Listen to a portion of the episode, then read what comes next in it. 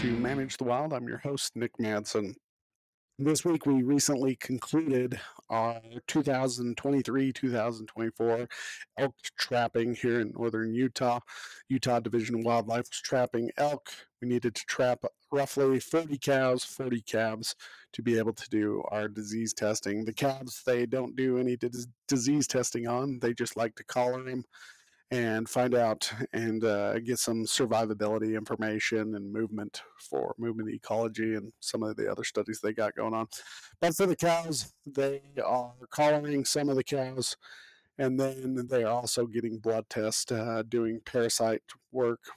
Checking for different diseases, brucellosis, chronic wasting disease, uh, and the vet was there, and she probably has a whole list of things that she's looking at. I didn't get the chance to be up front with the vet. I have to go in the back of the trap where we sort elk. We'll run them from one pin to another and we'll bring them in through the chutes. It's kind of sketchy and dangerous work because the elk are obviously frightened.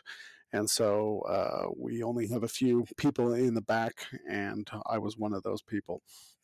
What has been interesting about this uh, season, though, is what people are starting to do with that collar data. So before, I'd never really paid attention to it. I didn't know that you could GRAMA request collar data.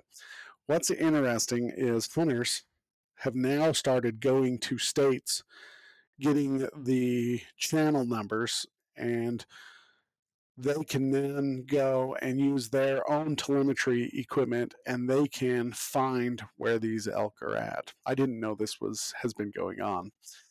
But apparently they've started doing it in multiple states. There's a bill being run through Idaho right now, House Bill 404.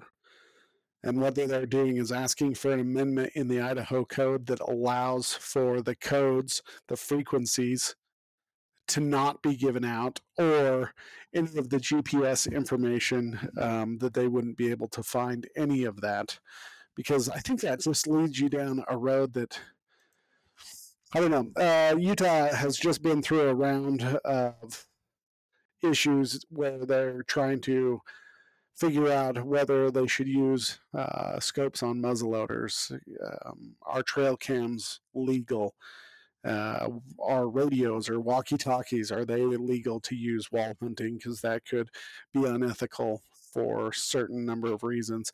And so we're starting to have all these fights and arguments about this and you're seeing um, hunters being split whether they want more uh, equipment or less equipment and then you go into the fishing side where they use cameras and they know exactly they can't tell when the fish is biting but they can see it on the camera when the fish takes their lure and they just set the hook.